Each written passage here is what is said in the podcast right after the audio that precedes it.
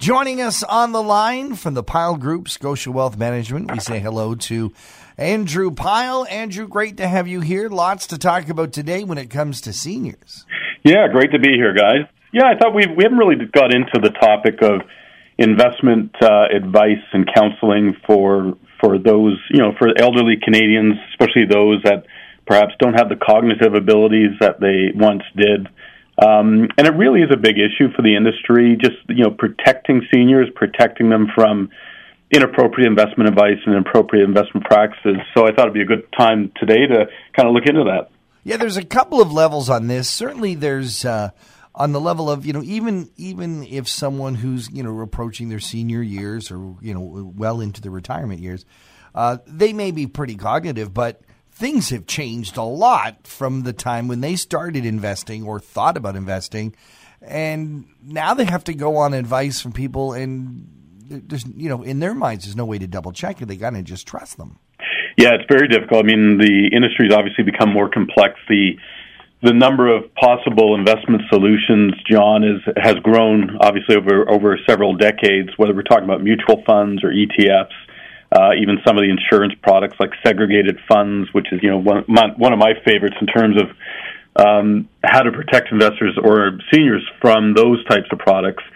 Um, but I find the other the other issue, to your point, John, it's not always the lack of cognitive ability. It's just that you know if you've got a couple, for example, and and one of the spouses passes away, and and what I see a lot, unfortunately, is is the spouse that passes away is a spouse that has handled everything. Right. They did uh, the books, all the accounting, they knew the investments, they knew what the strategy was and why, and they didn't pass it on. Exactly. And so now that surviving spouse is left with, you know, could be a tremendous amount of money that needs to be invested or is invested, and now is facing these decisions for the very first time. And that's where we really have to exercise a lot of care uh, with that individual because this is really someone that perhaps has never been exposed uh, to investment strategies, or you know, what's the most appropriate way for me to invest now that I'm getting older.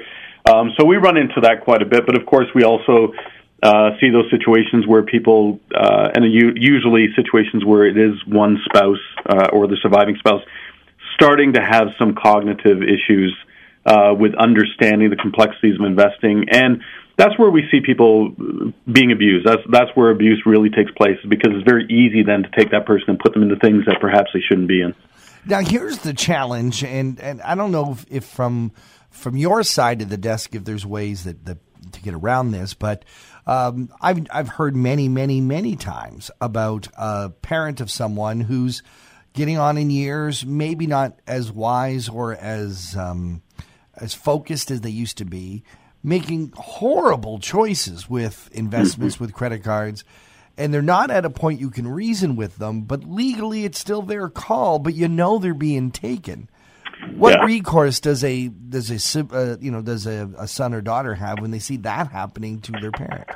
It's very difficult. Um, I mean, this is why we always uh, try to get families to work together, especially when parents are getting older uh, maybe getting into a situation where, again, that level of understanding is not quite where it was before.